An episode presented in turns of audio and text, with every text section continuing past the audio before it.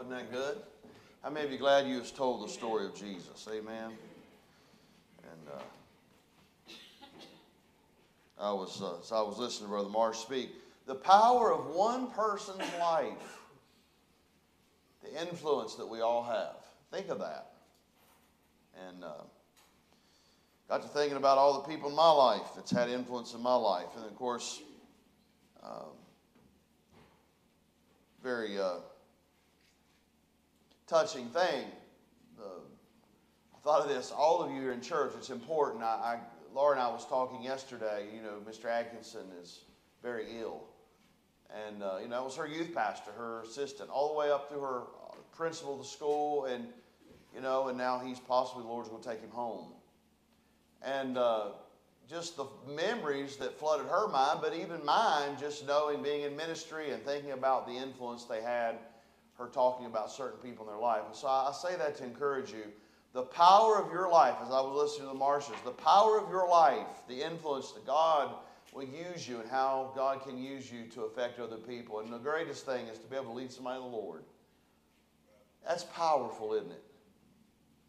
And uh, I hope and pray that after 53 years that I'll be just as joyful in the ministry and say, hey, it's been a good, good trip. It's been a good journey. And we know with the Lord it is a good journey, isn't it? Amen. Would you open your precious Bible tonight to the Gospel according to Matthew, the Gospel according to Matthew, chapter 18. And as you know, on Sunday night, I try to be very practical. Maybe on Sunday night, maybe a little bit more pastoral, but for sure want to be helpful. And I want to just say this I love Tiftonia Baptist Church. Now, when I say that, it doesn't mean I love this building. I'm fond of the building. I'm glad we have a building. I'm glad we have these buildings here. I'm glad we have this spot. I like it. But that's when I say, you know, I love Tiftonia Baptist Church. It's not a building, it's not carpet, it's you. It's the people yeah. of Tiftonia Baptist Church. And we're family. How many of you agree we're family? And I think it's important. I think it's vital to belong to a church family. Amen. And the Lord says a lot about the church. And of course, the Word of God gives us so much practical instruction on how that we might behave ourselves in the house of God, the church of the living God, the pillar and the ground of the truth. And this is a subject tonight that I want to deal with, and I pray that uh, the Lord will help us and speak to us. I really just want to talk about uh, the Christian fellowship or the fellowship of our church. Um, if you'll look in verse number 15, now I'll start there, but I'm going to get caught up to there. Because I think it's important that we understand the context of what's being said, where it's being said, why is it being said. And we know verse 16 starts with the word moreover which means that there's something prior to that that he's still speaking on the same subject. Now, as if you read that before, you really wouldn't think, but I want to bring that out here just a moment. But let's look in verse number 15 and let's begin reading together and deal with this subject. The Bible says, Moreover, if thy brother shall trespass against thee, go and tell him his fault between thee and him alone. If he shall hear thee, thou hast gained thy brother. But if he will not hear thee, then take with thee one or two more, that in the mouth of two or three witnesses every word may be established. And if he shall neglect to hear thee, tell it unto the church. But if he neglect to hear the church, let him be unto thee as an heathen man and a publican. Verily I say unto you, whatsoever ye shall bind on earth shall be bound in heaven, and whatsoever ye shall loose on earth shall be loosed in heaven. Again, I say unto you, notice this, that if two of you shall agree on earth as touching anything that they shall ask, it shall be done for them of my Father which is in heaven. For where two or three are gathered together in my name, there am I in the midst of them. Now, I know we talk about those two passages of Scripture a lot, but I want to deal with the verses that precedes this passage because I believe it's relevant. Now, I want you to look at me as I was just studying and reading this passage. in the beginning of chapter 18, I want you to just start there with me. Look at verse 1. The Bible says, At the same time came the disciples unto Jesus, saying, Who is the greatest in the kingdom of heaven? Now that's just like us. And then it's just like the Lord. If you read that whole passage, He takes that question and turns it on what is the very heart of God. And it was basically what Brother Marsh was talking about tonight. If you notice, if you keep reading chapter 18 there, he immediately takes that question where men are asking, who's going to be the greatest in the kingdom? For him to tell you and to tell them where his heart really was, and it was to see people saved.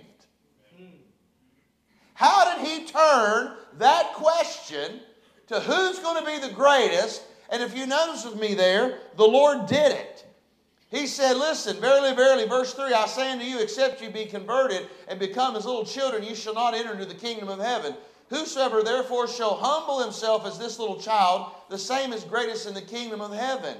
And whoso shall receive one such little child in my name receiveth me. But whosoever shall offend one of these little ones which believe in me, it were better for him that a millstone were hanged about his neck, and that he were drowned in the depths of the sea.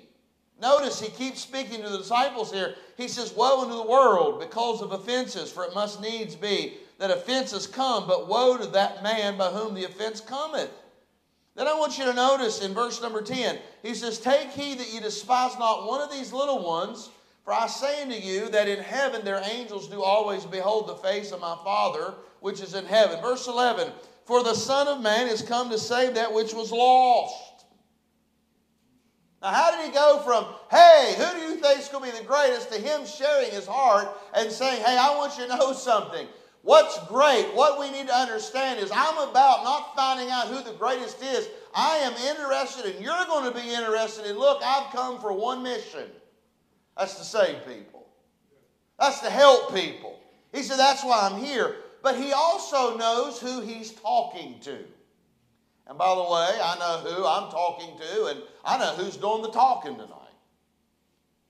So I want you to understand. Then he keeps going here. Then the Bible says in verse 13, if so be that he find it, he's, now he's talking about if, what if someone was lost, if a, if a shepherd had sheep and one was lost, what would he do? He'd leave the 99 to go find the other. So see what he's doing is he's trying to teach these men the importance of people and the importance of relationships.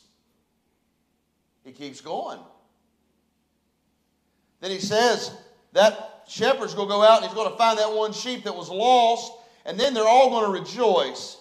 Verse 14, here he goes again. Even so, it is not the will of your Father which is in heaven that one of these little ones should perish. So now he's talking about the importance of people, how people are going to get lost, how they might uh, stumble, how they might fall, how they might wander away. By the way, that sheep wandered away. But he's trying to teach the disciples the importance and the value and the love of a soul, a person, and also to maintain relationships. Why? Because look in verse 15, our, what we started reading tonight. Then he says, moreover. So now he's still talking about the same subject, talking about, listen, I want you to know the importance of people, the importance of their life, the importance of them getting saved, the importance of keeping our relationship. He really nails here because he said, look, he said, if someone offends you, what are you supposed to do? You're supposed to go to that person alone, by yourself, try to work that thing out. Why? Because you love the person, you love your relationship. And then he says, if you're not going to hear you, then you need to take a witness. And the reason you need to take a couple witnesses, two or three witnesses, to establish word. That means that there's no misunderstanding, because you know as well as I do, and I'm not being ugly, sometimes Human relationships get to a place of where things just don't, they're not figured out. The two people so involved in it, they have two different views. But if you get three people there with them, there's nothing that can be said that's not understood. No one can lie and tell something different because you got witnesses there now. It's very important. Now, if you have a relationship to get to that point, the Bible still says, look, if someone's offended you, you want to make it right, you go to them on by yourself, quietly, try to work it out. By the way, that's the best way. Amen. That's the best way. That's the way it ought to be. But then he says, if that's not going to work, then look, you might have to escalate that thing, take you two or three witnesses in there so they know that what's being done, so the words can be established. There could be nothing that's walked out of that room, that nothing's been said that's not been true. That's exactly what he means. So it can be established. Then he says, if they won't hear that, he said, then last, lastly, you take them before the church. But I want to say, all of that was done for this reason because you want to restore somebody. You want to make your relationship right with that person. Can I get a witness? Can I say our relationships are worth fighting for? And by the way, the Bible does not say when a brother shall trespass against you. Listen to me. We live in this world, people are human, and we are going to fail people, and you're going to fail people. We're going to have struggles in relationships. So it's not, oh, I don't have a good relationship because, you know, someone's trespassed against me. No, we know that we're going to have trespasses. Here's the form I think of a good, strong Christian is what are they willing to do to reconcile the relationship? That's the whole reasoning of this passage. Now, some people jump right there and say, I'll tell you right now, bring them for the church. We should never glory in having to bring somebody before the church. We should never glory in that. I've heard some, I'll tell you right now, I'm just going to bring them before the church. Well, that's not something that you ought to feel happy and excited to do. That ought to be, ought to be last. We've done everything we can, what, to restore the fellowship or the, maybe something that has been broken. So when we talk about this Christian fellowship, the gathering of God's people for fellowship and worship is taught and assumed in the scriptures. But I believe that we need to see three little things tonight that would help us in our Christian fellowship. And again, I think the preface of all of this is, is our relationships are worth fighting for. Our relationships are worth going the extra mile for. That's what this church discipline is all about. It's not so much, oh, I'll tell you right now. No, it's about, he said, look, he just said, look, I want you boys to know something. I came to see everybody saved. I want you to know I love the children. If someone's going to get saved, they have to be humbled like little children. And I want you to know I came that, to seek and to save that which is lost. I also want you to know that it's not the Father's will that any should perish. Now, let me just say something to you guys. Sometimes in the work of God and in the family of a church setting, you're going to have a brother that's going to trespass against you. There's going to be hurts, there's going to be misunderstandings. And the Lord says, moreover, when those things take place, let me give you some good instruction how to keep your fellowship and your relationships in your church family. That's so important. So important in the work of God today is having Christian fellowship in the church. And so I want to just give you three quick things. Number one, when we think of Christian fellowship and we read this passage of Scripture, the Lord is trying to emphasize togetherness togetherness. And I want you to think about this. Why would you even go to a brother that has trespassed against you? Why? Because you want to be together. Whatever that trespass is, you want to make it right so you can be in the right place, to right relationship together. That would be the whole point of why the Lord would instruct these disciples say, look, when, not if, when a brother or a sister offends you, you are to go to that person because you want to be right with that person. You want to have the right relationship with that person. And when someone trespasses against you, you want to be back together with them. So, what is the key? You are going to go to them personally and work that out. By the way, can I just give everyone some encouragement here? 99.9% of the time, if this first one is done, there is no other need for another step. But here's the sad thing about it most Christians won't do this. They won't do it. What they do is they harbor more things in them and they say, well, I'll tell you right. And what they do is they talk about somebody else's trespasses. No, God says, go to that person. I'm going to be honest with y'all. I, Brother Milford knows what I'm talking about. I'm, I'm going to be serious with you right now. Years ago, I appreciate the honesty. It didn't feel good, but I appreciate the honesty.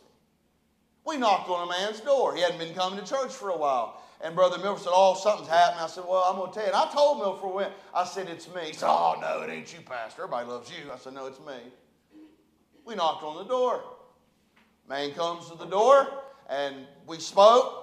And Brother Milford spoke, and he was real, uh, he was real nice to Milford, and he just kind of overlooked me. And so in my heart, I said, It's me. Buckle up and get ready.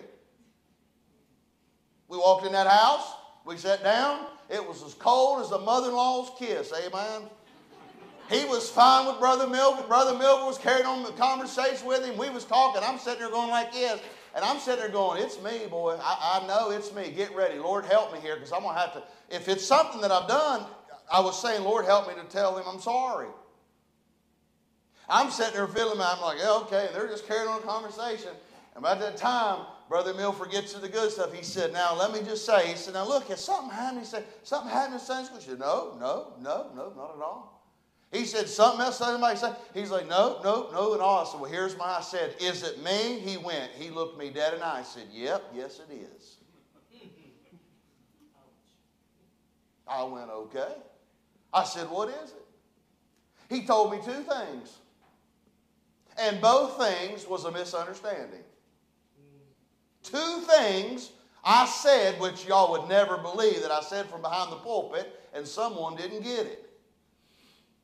And I'm going to be honest about one of them. It was early on, and people was trying to figure out what to call me. Brother Mark, Pastor, bro, what? And I even I made this statement. I said I prefer Pastor Mark, Pastor, but I said I'm going to be honest. I don't care what you call me as long as you call me for supper. I said it just like that. Well, he took offense to that because he called me brother. I said, Oh, my soul. No, not at all. I said, oh, You don't need to be offended by that. I said, I said, Brother, you can call me anything you want to. I said, That didn't bother me at all. But I, I want to say this I appreciate that man. Because he did have some things, maybe I thought, well, I would have never got upset by that. But you know what? Some people get upset about things I wouldn't get upset over. But I appreciate his honesty. And you know what? He went to heaven a few years ago, and I was honored to be able to bury him. None of that would have taken place if that first principle, now there was some witnesses there, but I do appreciate his honesty that we wanted to work it out, and by the way, we did. 99.9% of the time, if there's been a trespass, you can work it out before you do anything else if you'll just go to the person and say, hey, can we talk a minute? Amen. God knows what He's doing. Why? Because we have to stay together, church. And I'm going to say this to you we're all human. We're all going to make mistakes. And yes, sometimes we're going to be misunderstood. Sometimes, sadly, you'll even be trespassed by a church member. But listen to me, we must stay together. Togetherness implies more in Scripture than just merely coming together and assembling in church. It's together what? It implies, here you go, ready? We have to be, we have to have a oneness. We have to be in one accord. We have to have the same uh, uh, vision, the same work. What is it? It's God's vision. We're here to seek and to save that which is lost. We're here to see the lost people get saved. We are here to carry on God's work. And so we have to stay together. Have to stay together. We've got to be in one accord. We've got to be of one mind. That's why I told y'all years ago now we, when we have business meetings, if I was a part of a church that churches wanted to argue and fight in a business meeting, I'm not going to be there. I'm not going to be in that one. I'm going to be honest with y'all. I like everything here, but there's no way I'm going to get upset by the color of them pews and get upset with somebody over something like that when somebody is lost and dying and going to hell and we can stay together. So we're going to stay together. We're going to stay together. We, it's what he's talking about. He said togetherness implies more here. He says, again, I say unto you that if two or three shall agree on earth as touching anything, and where, where two or three are gathered together in my name, listen to me, we're gathering here together. We want to be in one accord. Can I say not only implies oneness, but it implies harmony, no contention.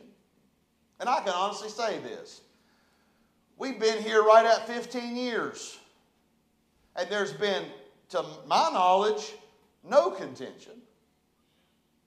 And by the way, by God's grace, we want to keep it that way. Why? There's too many things more important about me getting my feelings hurt. I'm not trying to minimize when we get our feelings hurt. It really hurts, and it's real. By the way, preachers' feelings get hurt too. They really do. I think some people say, oh, well, he could. Well, no, we get hurt too. I sometimes say to people, I said, boy, they better be glad I don't say that to them. But I, want to say, it implies harmony. There's no contention. And I'm going to look at this later. But togetherness. Why did the Lord give this principle talking about, look, if you have a brother that's trespassing against you, go. Why? Because he said, we got to be together. There's no relationship that is so bad, I believe, that's not worth the effort to stay together in.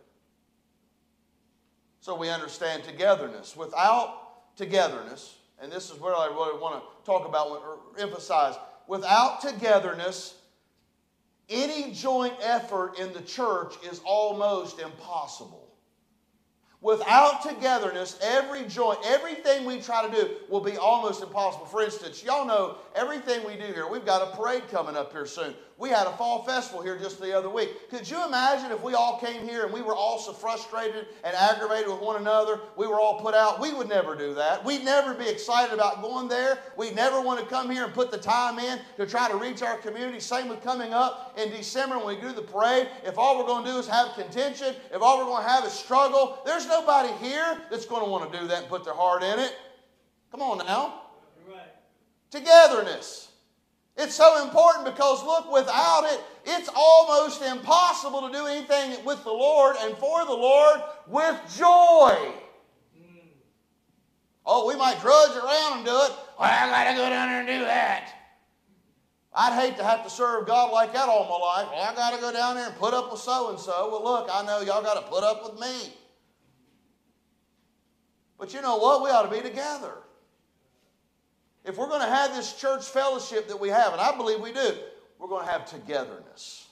We're going to gather together, but more than just assembling and a building together, we're going to be one accord. We're going to be in one accord. We're going to be in unity, and we're going to have harmony with no contention. That is so important, church, and I praise God for the spirit and the attitude of our church.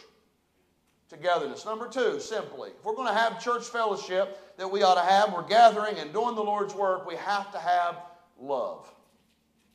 Listen, it is love which creates desire to fellowship. Now, let's dig deep. Why should we love coming to church? Well, I just love the song service. Well, I'm glad you do, but that's not why we ought to come. Well, I'll just tell you what, I love my pew. Well, I'm glad you do, but that's not why we should come.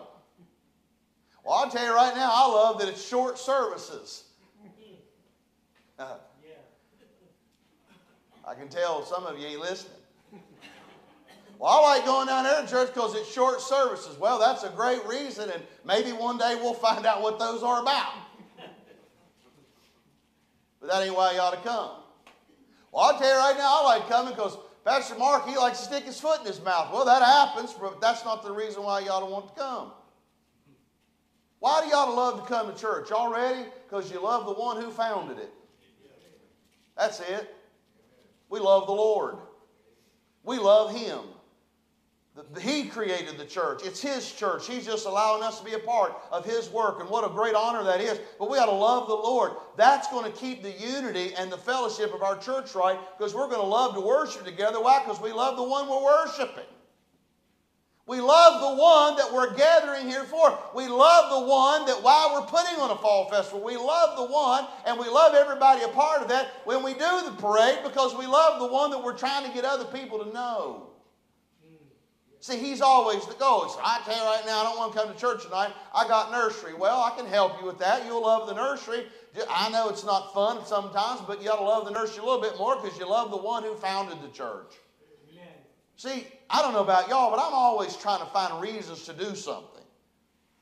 The right reasons to do something and layers. I try to put layers on things because, you know, uh, For instance, I, am not saying, but I'm just saying, when I think about the ministry, we ought to serve the Lord because I love the Lord. But I'm going to be honest, and it's not always meant that I've been perfect, but one of the things that's heavy on me is I think about these children and the responsibility that we have. And let's just say that one of us go out and foul up our life. We have to think about the repercussions of that with our children and with these children. I'm not saying it's the best reason, but it won't hurt us. It's another layer to put on top. But the reason that we ought to desire to be here is because we love Him. It's the love for Him, the love for God, the love for Christ that's within us. 1 Corinthians chapter 13 is a beautiful chapter. But it's love which creates the desire for fellowship. It's the love that creates the desire for us to be as a church family. It's the love that God has given me that I'm willing to forgive your trespass. It should be your love for Him that you're willing to love me to forgive my trespass.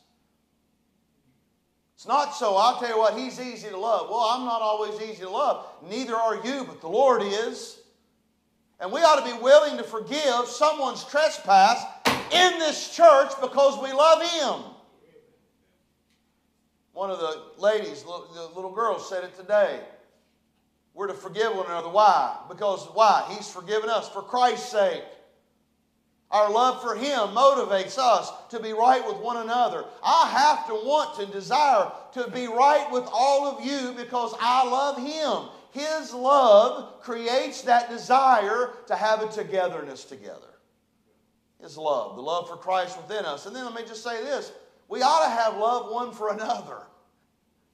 There was a new preacher that took a church, and every sermon he got up and preached on uh, love your brethren, love your brethren, love your brothers and sisters, love your brethren, love your brethren. He preached, and finally the deacons got sick of it, and they went up to him and said, Look, man, we brought you here to preach. He said, You've only got one message. He said, How long are you going to keep preaching that same message? And that preacher looked at that deacon and said, Until y'all start doing it. Love your brother, especially those of the household of faith. We got to love one another. Does that mean that we all like the same things? No. Can I just be candid with y'all? Y'all won't get mad at me? Sometimes people get on your nerves? Come on now, let's be honest. Somebody, y'all, y'all want? Let's do a test, see whether y'all gonna be y'all gonna be honest tonight. Has anybody in your church ever gotten your nerves? Would you raise your hand? Absolutely. Look here, I get on my own nerves.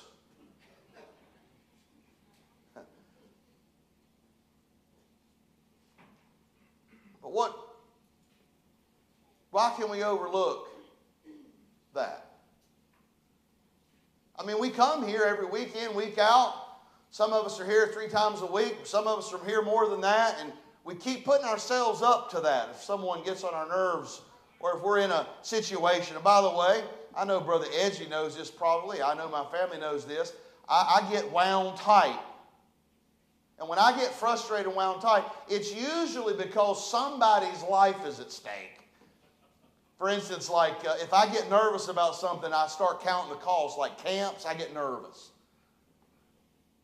Um, zip lines, I get nervous.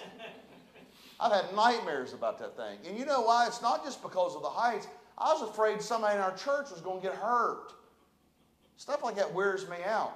And like Brother Edgy always comes up to me and he'll say, do you, is it okay to do this? And I'm like an old grandpa. I'm always sitting there going, man, and I get wound tight. I get frustrated. I know my family knows this. Um, but you know what? I'm glad people puts up with me.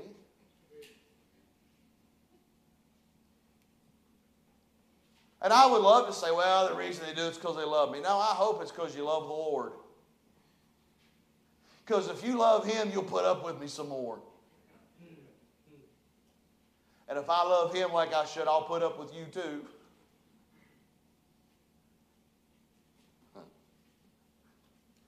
Another story that I heard years ago that this deacon in the church was always up on the pastor, man. He was just always fussing about. And by the way, I want to say this I love and appreciate our deacons. To my knowledge, they ain't never had a, a meeting without me. That's a joke. We have a good relationship. But you know what? I think we work hard to maintain it. But uh, this deacon kept coming to the pastor. I mean, he was just ripping him up. Just every day, every day. I mean, just constantly. Just every little whip stitch. He was just bugged over something. Well, you didn't say this. You didn't do this. You didn't say this. And man, he just kept on and kept on and kept on. And finally, that pastor one day in love looked at that deacon. He said, You know what? He said, Can I just say something to you? He said, It's amazing. He said, I know that I make a lot of mistakes. But he said, Here's what's amazing to me. He said, You ain't no Apostle Paul yourself.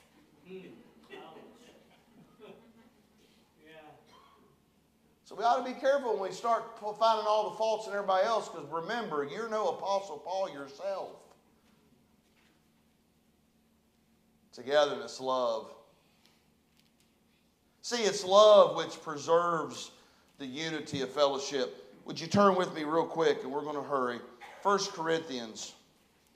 Let's just read a few passages, few verses here of a passage we know. 1 Corinthians chapter 13, verses 4. Look here now. Y'all ready? And this, we know we use this for family. We use this in our marriage. We use this in our relationships. But boy, I tell you what, this, this works in our church relationships too. Charity suffereth long. That's what I'm talking about here just a minute. Suffereth long, man, that means we put up with one another. And is kind. Charity envieth not. See, that's why I've, I've seen churches split because of a mom or a little girl or another mom and a little girl, and one little girl don't get to ask to do something the other little girl does or whatever vice versa and i've seen people split the church because of that and i'm just going to be honest with you now we've got to be careful because we ought to be thankful if anybody gets an opportunity to do for something for the lord around here charity vaunteth not itself is not puffed up doth not behave itself unseemly seeketh not her own is not easily provoked thinketh no evil rejoiceth not in iniquity, but rejoiceth in the truth. Here it is now. Beareth all things, believeth all things, hopeth all things, endureth all things. Charity never faileth. But whether there be prophecies, they shall fail. Whether there be tongues, they shall cease. Whether there be knowledge, it shall vanish away. For we know in part, we prophesy in part. But when that which is perfect is come, then that which is in part shall be done away with. By the way, that perfect has come. the Lord Jesus and the canon of Scripture. I want to thank, I want to, I want to just encourage you tonight. Church family, we ought to be together. We ought to be in love.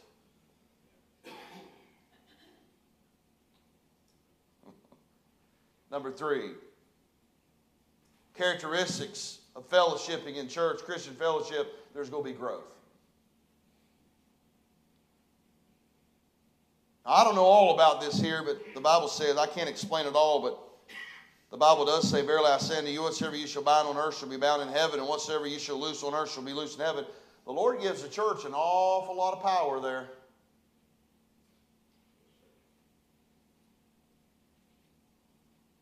But he said right here, for where two or three are gathered together in my name, there am I in the midst of them. And again, I say unto you that if two of you shall agree on earth as touching anything that they shall ask, it shall be done for them of my Father which is in heaven. I truly believe he's talking about dealing with relationships here and how to deal with people. Because, by the way, this church has to make a decision on this heathen, this man that won't make things right. But nonetheless, I believe we understand this. I believe that division in a church family is a sign of an immature Christian.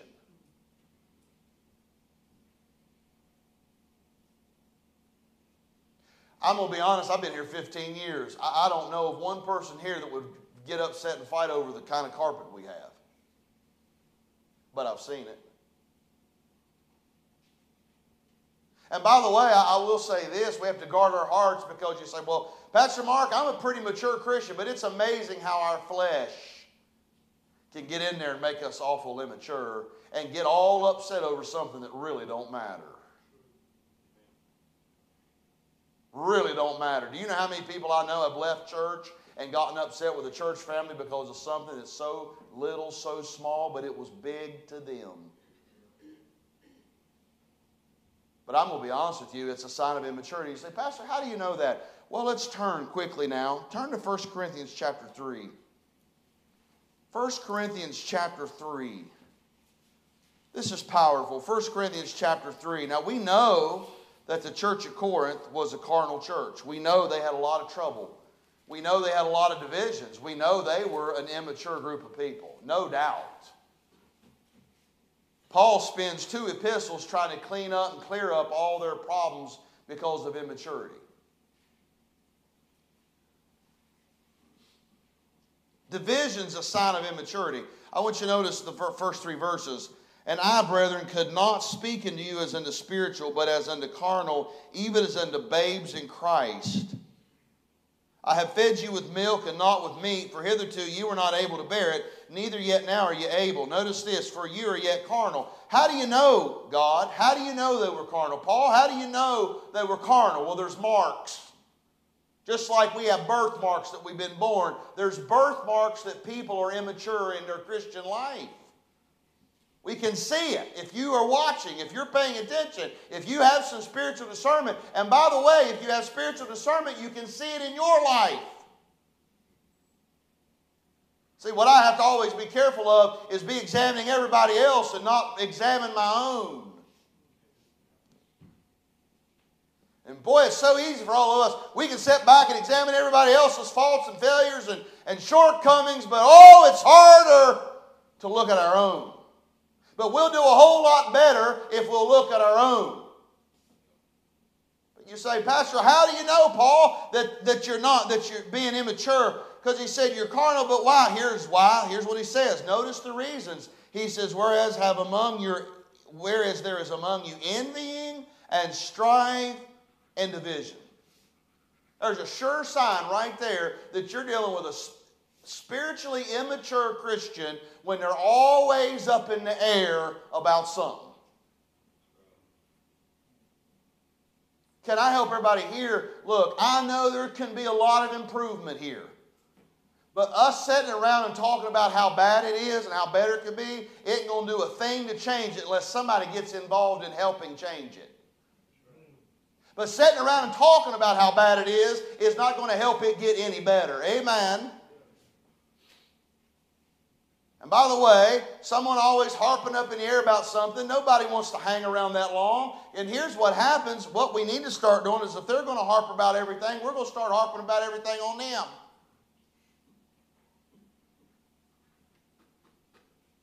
See, it goes both ways. But why? What, what is this? It takes maturity. Division. Y'all like to, can I ask y'all a question? Would y'all want to come to a, a church service on Sunday, and even when we do business or anything, and bring your children there? I wouldn't know what to do. I've heard horror stories like, well, I tell you right now, we used to go down to that church, and all they ever did was fight. What a horrible testimony. But more than that, what immaturity. See, the mark of an immature Christian is what? Envying, strife, and division. Now, listen, church, we've got to guard our hearts. You know what? I've seen people that's never struggled with envy in a church till their children got older. Come on. Oh, well, that doesn't apply to me right now. Well, we'll just wait. Things change in life. Circumstances change, but this truth doesn't change. No matter what it is, we have to be in love with the Lord, keep unity in the church, and be spiritually mature and not have division. Growth. Can I say division is a sign of immature Christianity? But boy, I love this, and we're going to close on a positive note. Look at Colossians chapter number 3, real quick, and I'm going to close. Colossians chapter 3. Look at verse 8. I love this. Colossians chapter 3, verse 8. But now ye also put off all these anger, wrath, malice, blasphemy, filthy communication out of your mouth. Lie not one to another, seeing that ye have put off the old man with his deeds, and have put on the new man, which is renewed in knowledge after the image of him that created him. I love verse 11. Where there is neither Greek nor Jew, circumcision nor uncircumcision, barbarian, Scythian, bond or free, but Christ is all and in all. Spiritual maturity, I'm going to tell you how it will show, boy. We will be unified. When I pulled up in this parking lot every Sunday, it reminds me we're all different. Y'all know why? Because we all have different tastes in vehicle. Now, some people want to argue about that. In West Virginia, that was a big thing. It was Ford or Chevrolet. Ford or Chevrolet. I mean, people come to block.